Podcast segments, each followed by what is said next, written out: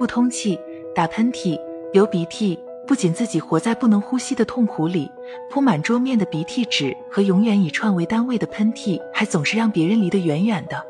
又是一个让千千万万深受鼻炎折磨的小可爱们想问天问大地：医学已经这么发达了，为什么还治不好鼻炎？鼻炎虽然不致命，但严重影响生活质量，甚至还有部分患者因为严重的鼻塞和鼻腔。鼻咽部干燥感，而导致精神上自觉的空鼻体验。正常人每天呼吸的空气，对他们来说好像是刀子刺进鼻腔，变成会呼吸的痛。曾有患者评价这份痛苦，发作的时候恨不得把鼻子给砍了，一了百了。要命的不仅是难受，更是看不到难受终结的一天。过敏性鼻炎年年复发，年年跑医院，年年被医生告知很难根治，只能缓解。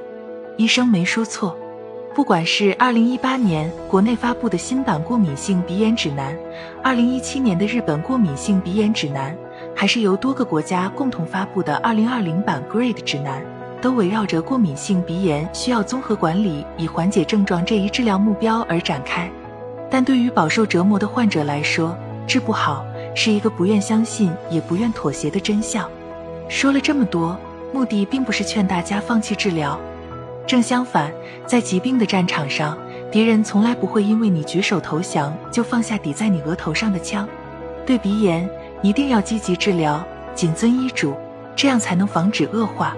鼻腔是上呼吸道的门户，是抵御外界病菌入侵机体的前线地带，而鼻腔黏膜可经窦口与各个鼻窦黏膜相连，四通八达。一旦鼻炎的炎症肆虐，基本上整个大后方都会殃及。因此。得了鼻炎的患者，常常表现了鼻腔鼻窦菌发病，病因复杂，病变部位广泛。如果不积极治疗，很容易产生各类并发症。